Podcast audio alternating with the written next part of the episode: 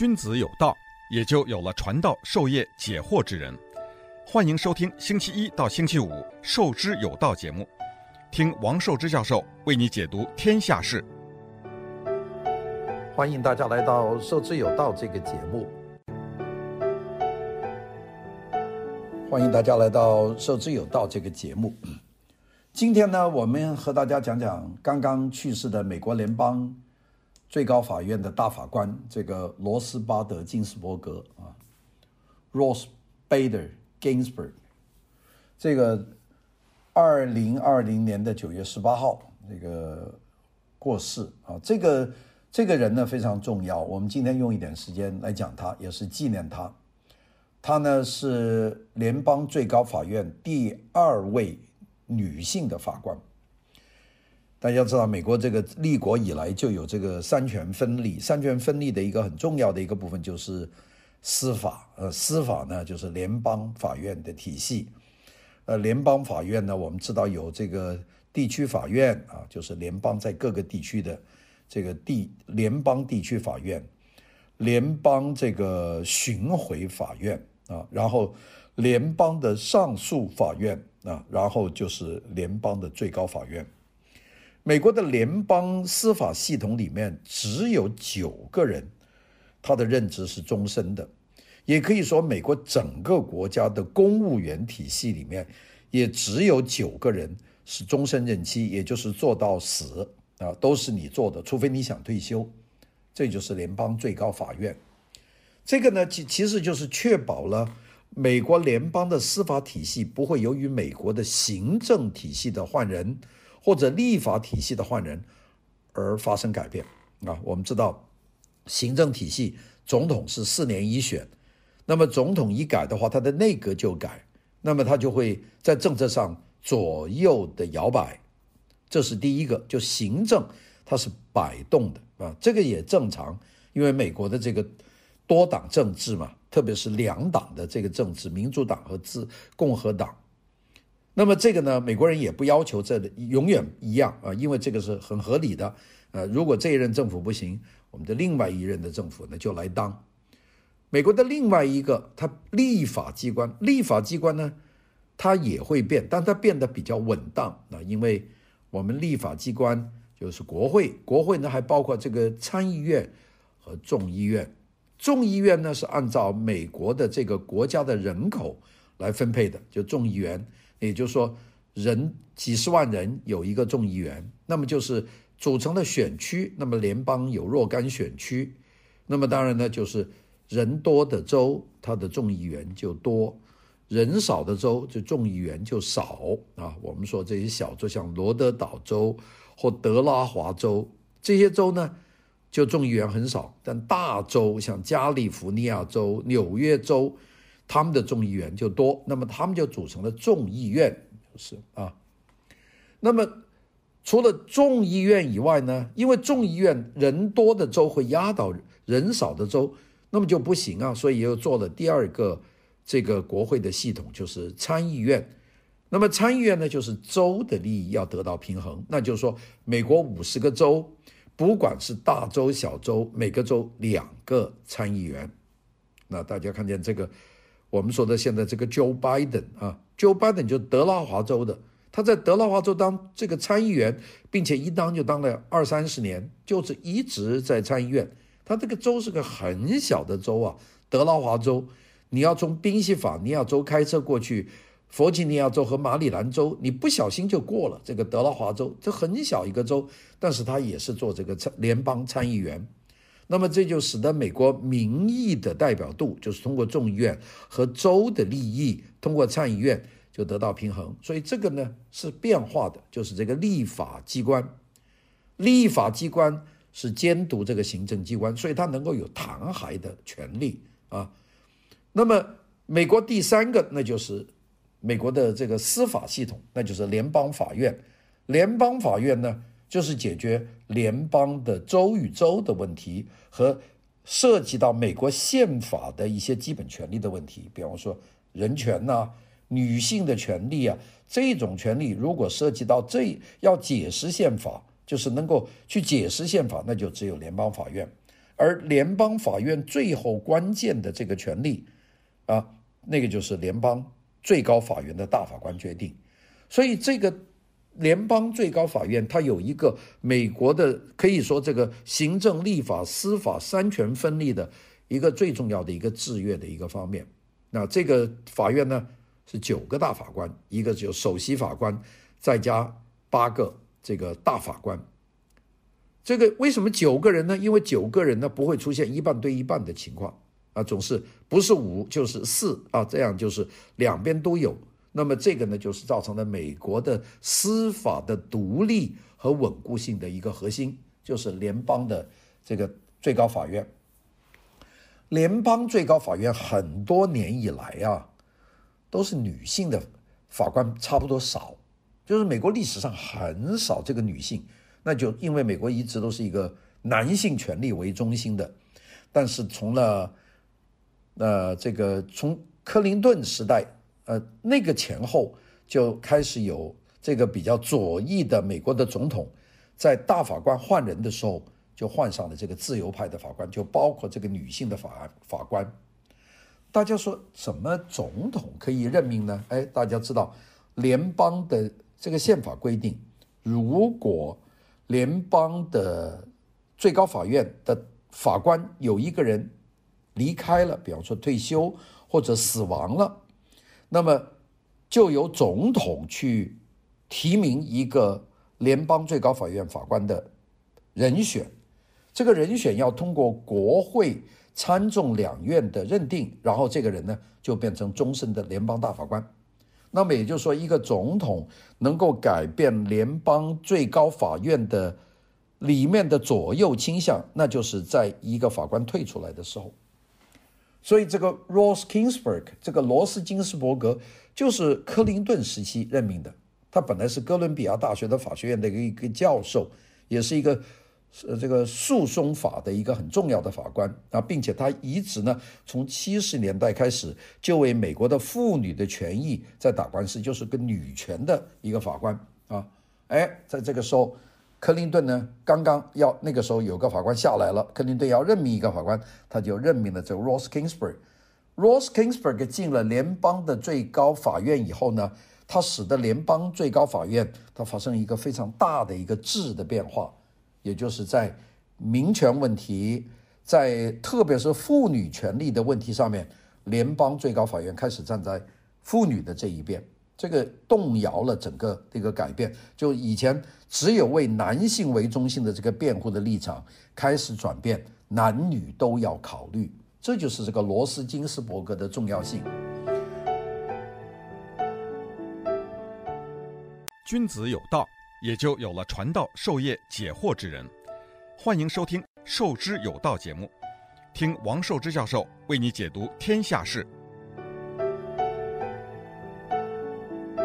那么，金斯伯格是什么样的一个人呢？我们今天呢就花点时间和大家讲讲，因为他这个得病啊，已经有一八年就说他有癌症了，胰腺癌啊。那么我们。很多人呢就很担心，因为他如果他不在这个联邦最高法院呢，那么现在这个保守的总统就 Donald Trump 呢，就一定会任命一个保守的大法官进去，那么这个左右平衡的局面就会被打破。那么所以这个人呢，他的遗言，他本来他跟他的孙女说，这个 Ross Ginsburg 就说，我呢最强烈的愿望就是美国今年十一月新总统上台以前。我呢还在联邦最高法院，他希望呢他能够一直看到这个 Joe Biden 上台啊，结果呢他没有等到，他到九月十八号，他终于呢就是撒手人寰了，癌症去世。金斯伯格呢是这个一直为自由派的思想和女性女性主义进行这个辩论的一个最重要的法官，身体呢就不好，他四度啊。这个罹患罹患这个癌症，但四度就四次，他都战胜了这个癌症，就四次。你看他二十年一次一次的癌症，化疗、电疗什么都做过，然后呢好了，跑了出来，又参加这个判案，然后又不行了，又住院四次。那么终于这一次呢，跟癌症这个斗争了二十年以后，那由于那个这个胰腺肿瘤，那最后呢，就十八号就过世了。这个胰腺癌呀、啊，是一个差不多治救不好的一个癌症啊。我们知道这个苹果电脑的非常重要这个奠基人呢、这个 Steve Jobs，这个乔布斯也是由于胰腺癌啊，他过世的。那么这个人呢，他变成了一个非常重要的一个标杆性的人物啊。那么我们今天呢，就要讲讲这个人。那我们要知道。美国联邦最高法院现在的比例是五个保守派的大法官对四个自由派的大法官，也就是保守派略胜一筹，就是五比四。这个五比四里面有两个都是由 Donald Trump 任命进去的，就是这个当中啊，这个大法官有退休的，有去世的，那么这个 Donald Trump 呢就任命一个新的，任命进去就是保守派，所以现在最高法院呢。就是保守派占多数，这个自由派占少数。那么这一次肯定来说，这个 Rose Ginsburg 他一去世呢，这个 Donald Trump 一定会任命一个这个保守派的法官。那么也就是说，如果国会通过了他这个任命的话呢，美国联邦最高法院呢就会变成五比四，就变成了六比三，也就是保守派就占这个绝对的。多数，也就是说，美国联邦最高法院呢会变得更加的保守，大概就是这么一个情况。那么这就是一个美国的最高法院会走向右倾的，所以大家呢才会这么重视这个事情啊。那我们今天呢就讲讲这个 Ruth Ginsburg。Ruth Ginsburg 呢这个人呢其实非常的严峻啊。我的有时候听这个美国 PBS 去采访他，他基本上是不苟言笑他。我没见过他怎么笑，他不怎么讲话，并且这个人呢，他的面容啊是像长得一只老鹰一样啊，鼻子尖尖的，面容消瘦。大家听他的 last name 啊，这个 Kingsburg 是个犹太人的名字，非常的那种，怎么我们这个中国人说比较刻薄这个模样，尖瘦，嘴唇很薄，老是抿这个嘴，严肃的人。其实这个人呢、你要看他和其他的法官要是都站起来的话，他是非常小的个子，他身高只有一米五，一米五二，又很矮的一个个子，他体重啊只有九十斤，四斤，也就是他只有四四十五公斤，就是非常非常轻，那就是讲九十磅嘛，一个人啊，基本上没有什么表情，面容啊非常的冷峻啊，并且消瘦啊。他呢，像一个贵妇人，她穿戴的衣服经常是全球各地来的奇装异服了啊，穿得很漂亮啊，并且我们看见这种服装啊、首饰啊、戒指啊、手镯啊，都是有些异国情调的，有些波斯风格的，有些土耳其风格，像这样的首饰。他在室内的时候，他不穿大法官的袍子的时候，他都喜欢戴长长手套。他还有一样东西令人十分紧张的，就是他讲话以前呢，他要沉默很长的时间。那个，我我有两次听见他这个记者问话，记者问完以后，他差不多隔了半分钟，他没讲话。当时我觉得这个老太太是不是睡着了？他后来才开始讲话。所以呢，后来我就看这个报道啊，这个报道说啊，他的手下职员都知道他要停多久，就是。比方说啊，下面有请 Ruth Ginsburg 讲话，上来，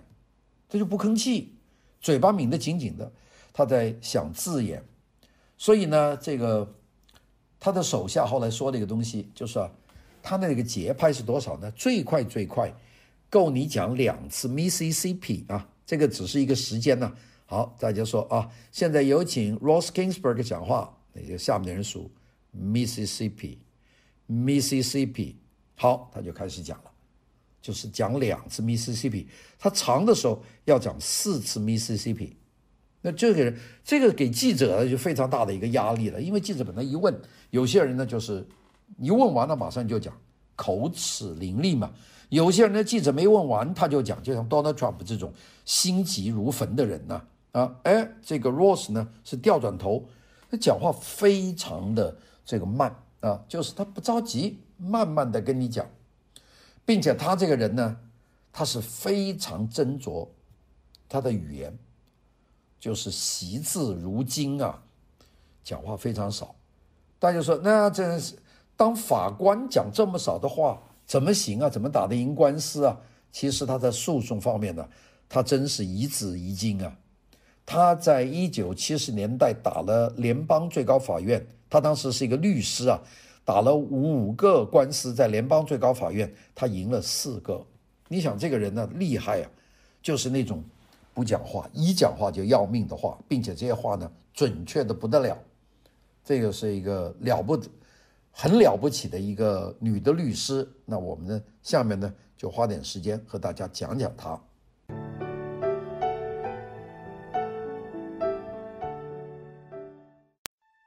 君子有道，也就有了传道授业解惑之人。欢迎收听《授之有道》节目，听王寿之教授为你解读天下事。这个我们讲的 Ross Ginsburg 大法官啊，这个在二零二零年的九月十八号去世了。这个大法官呢，他他是一个非常非常重要的一个。呃，影响很大的一个人物。那大家说他有些什么样的故事呢？我们就讲讲他一个故事啊。我们知道，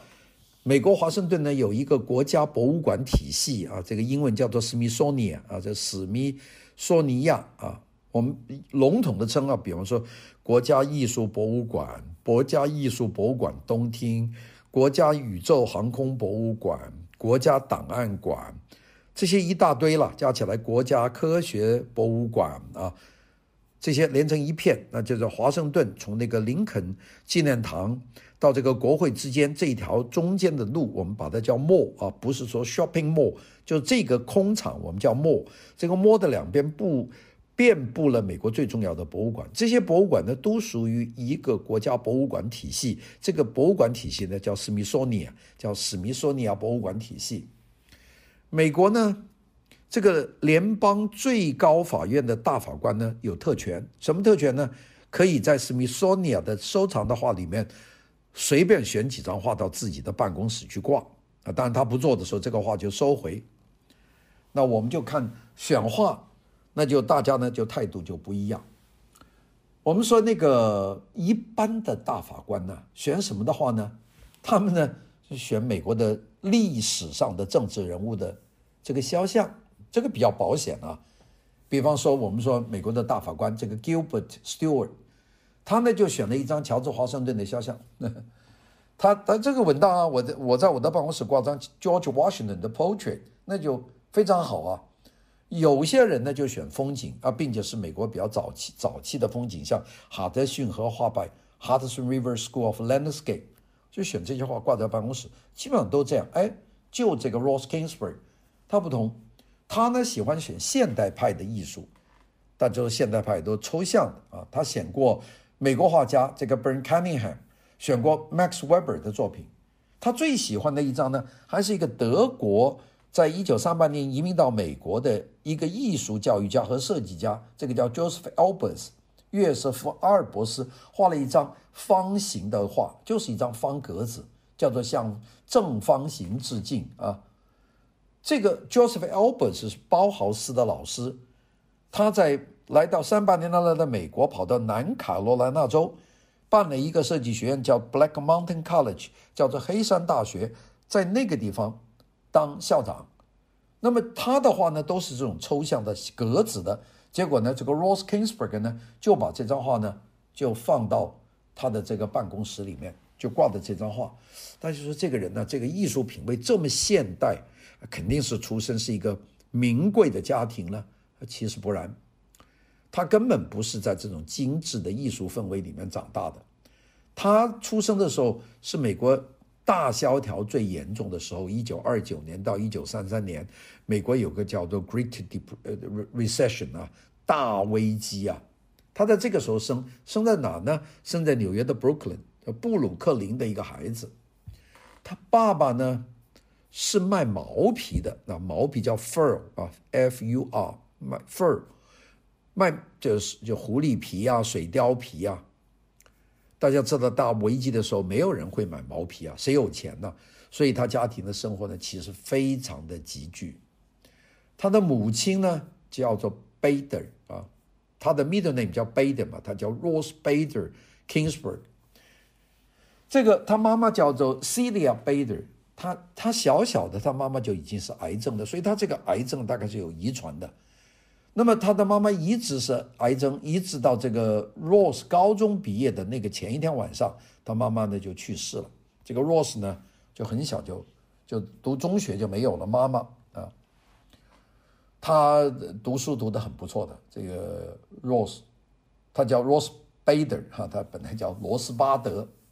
他呢就考取了这个康奈尔大学，就 Cornell University。他在学校里面呢就遇到他的丈夫了，就是。比他大一岁啊，叫做 Martin Kingsburg，他的名字现在叫做 Rose Kingsburg，是跟她老公的姓啊。他的家里叫 Bader，他叫贝德啊。他爸爸叫 Rose Bader，妈妈叫 Celia Bader。那他呢叫做 Rose Bader Kingsburg，就是他她的丈夫。她丈夫呢大家都很喜欢，她丈夫那个人非常非常风趣，喜欢开玩笑，会煮菜。啊，大家不叫把他叫做 Martin Kingsburg，把他叫 Marty 啊，Marty。他们两个在大学谈恋爱就结婚了，一九五四年毕业结婚，这个就在康奈尔大学结婚。那么他呢，这个 Rose Kingsburg 呢，不苟言笑，那从来不跟你笑，也不跟你不跟你讲任何的这个玩笑的东西。但是呢，他的这个。丈夫呢就不同，她丈夫呢是个非常开心的一个人，嗯，这个丈夫呢会煮菜，会逗人笑话，她丈夫呢也是一个律师，呃，大家说这个她的丈夫啊这个 Marty 啊，有些人说是美国这个国家最优秀的税务律师，他这是做税务官司的，他自己也经常说，他说我经常帮助那些那些。有些人他赚的钱，这些钱应该自己拥有，就不要把自己的钱财，呃，就给流失了。要保护他的这个权利。当然呢，他也要保护这个受欺负人当中，他没有得到钱财，这个他就其一直就帮人去理财，他是税务律师嘛，啊，这个老公呢对这个 Kingsburg 呢非常好啊，就是我记得。他们庆祝这个结婚五十年，那就是二零零四年吧。他们一九五四年结婚嘛，二零零四年庆祝结婚的时候，她的丈夫拥抱了一下，开了一个 party，然后呢就拥抱了一下老婆，结果在老婆的背上贴了一张纸，叫做“女王殿下”啊，就是他把他的老婆叫做女王，哎，这个非常好的。她的老公啊，Marty 是二零一零年去世的。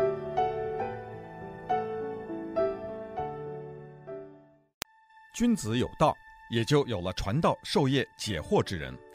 欢迎收听《授之有道》节目，听王寿之教授为你解读天下事。这个呃，Rose Kingsburg 读书呢就有些特别，因为他呃在康奈尔大学毕业以后，Marty 呢就参加军队啊，他就跟跟着就参军了啊，然后在 Oklahoma 那当兵了。那么这个 Rose 呢就要找工作，但是两个人呢都是觉得法律呢你只觉只读了一个本科是不够的，所以两个人呢就一起呢就又考进了哈佛大学的法学院，所以他们都是哈佛的研究生。那几年非常的艰苦啊，因为那个 Marty 呢在他们怀了这个女儿以后啊，又有患了癌症啊，后来当然康复了。毕业以后呢，她的丈夫呢和她一起去了纽约，丈夫呢就加加入了一个律师事务所。那么这这个 Rose 呢在哈佛大学读了两年的这个博士研究生，照说她应该拿到哈佛大学的这个博士的文凭。结果她毕业的第三年，也就是说她在哈佛大学读了两年，把这个。博士研究生的课差不多都学完了，结果第三年他跑到哥伦比亚大学完成剩下来的课，那么这个没有拿到这个学位。哈佛大学呢，当时的这个法学院的院长呢，就拒绝给他授予学位，说那没道理啊！你虽然在这里读了两整年，但是你最后的毕业论文你是在哥伦比亚大学毕业的，那你就算哥伦比亚大学吧。好了，那个 Kingsburg 呢，呃，也没有问题了，那就那个就就在哥伦比亚大学拿了他的学位。当然后来 Kingsburg 就是这个 Ross Kingsburg。变成一个非常重要的一个大法官啊，当了联邦大法官，所以呢，那个哈佛大学的很多任的这个法学院的院长呢，就说：“哎呀，我们要授予他一个博士的学位啊，就建议他。”这个 Marty 就跟这个老婆说：“他说你就不要去拿了，这个哈佛大学当时不认你，你犯不着去丢丢份儿丢架子。” Kingsburg 说：“如果学校给我一个荣誉的博士学位，那我还是可以要的呀。”好，到二零一一年，哈佛大学呢就终于呢就是告诉这个这个 Ross Kingsburg 说：“你回到哈佛大学，我们要授予你一个荣誉博士学位。”好，这个 Ross Kingsburg 呢就回到哈佛大学就去拿这个学位。这个学位其实他早就应该得到了，六十年代他就已经毕业了嘛。他当然在哥伦比亚大学毕业的，但是他的所有的研究生课程都在哈佛大学上的，他应该是拿哈佛的学位。好，他还是去拿了。而这一天呢，他去拿这个荣誉学位的时候呢，他另外有一个人也在这里受被哈佛大学授予荣誉的博士学位。这个人呢，是他非常崇拜的一个人，这是谁呢？这就是一个有名的这个歌剧的演唱家，叫 Placido Domingo 多明戈。哎呀，这个对于不苟言笑的这个 Ross Kingsburg 来说，他一辈子最喜欢的两样东西，一个是法律，第二个就是歌剧。那这一下，歌剧的天王跟他一起颁发，那一起来了。好，颁完学位以后，Domingo 呢就说，跟着 Ross 说，Ross Kingsburg，他说大法官啊，我现在呢要送一首歌给你，那就在哈佛大学的颁布这个荣誉博士学位的仪式上面呢，Flamingo。这个这个 Domingo Placido Domingo 就唱了一段非常漂亮的歌剧。哎呀，这个 Ross Kingsburg 说那是我生命中最美好的时刻之一呀、啊。那把把那张照片呢，就一直放在他的这个联邦最高法院的办公室的壁炉架上啊，一直到今天啊，他过世了，可能这张就送回家里了。这个 Ross Kingsburg 是一九五九年毕业的，他毕业当中是同年的哥伦比亚大学的法学院里面成绩最优秀的一个学生，但是呢找不到工作，律师不是那么容易找工作。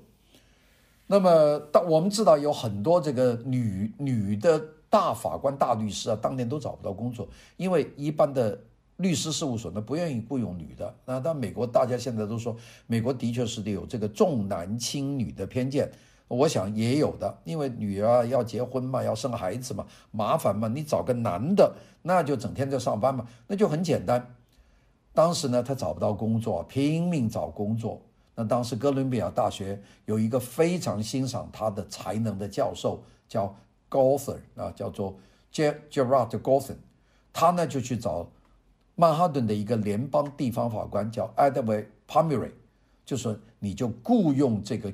这个 Ross Kingsburg 吧。如果你再不给他一次机会的话，那我以后哥伦比亚大学的毕业生我就不推荐给联邦这个曼哈顿法院了。哎，这个就最后联邦的这个法官就退让了，就让他工作。但是呢，告诉这个 Ross Kingsburg 说，我给你的工作呢比较难哦，我现在要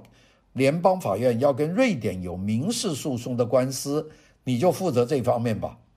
这个本来就是给他一个难题，但是这个 Ross Kingsburg 呢就说那行，我去学。结果呢，他花了大概一两年的时间，他居然把瑞典语学会了，并且呢，他呢就跑去另外一个大学教书，一个在联邦的这个法院有一个职位，后来跑到 Newark 啊，纽瓦克，就是 New Jersey 的，就格罗斯大学的法学院里面。他就上课了，就教诉讼法。他的五九年毕业，一九六九年就十年以后，他就得到 tenure，就得到终身教职。所以他的原装是纽瓦克的格罗斯大学的法学院的教授，终身教授。那个他的官司的重要性是改变了女人的权利。我们知道六七六十年代七十年代人权主义那个是非常的盛嚣尘上啊，马丁路德金啊，这个民权运动，美国联邦大法院这个沃伦法院是支持这个呃平权的，就是民族这个这个种族的平权，反对种族歧视。但是大家记住，那个时候的沃伦法院，并不在乎这个女性的。所以呢，在这个过程里面，这个罗斯金斯伯格呢，他就想办法能够重新的界定美国的这个对于妇女的权利。所以我们说，他自从被克林顿这个命任命为这个联邦大法院的大法官以后啊，他这这些年以来，他做的工作是什么东西呢？就是努力的给女性的一个平等的权利。哇，这个是了不得的，因为。有好几个案件本来是判，比方说一个财产的案件，要判判这个女人不能得到这个继承权，男的得。由于他在联邦政府里面当了大法官，他的票数和他影响的人，就终于使女性得到更大的权利。所以联邦最高法院有一个一百八十度的大转弯，从倾向男性到注重男女双性。这跟 Ross Kingsburg 是有密切的关系的，啊，今天呢，Ross Kingsburg 终于离开我们而去了，所以我们今天呢做了这段节目来纪念他。好的，谢谢大家。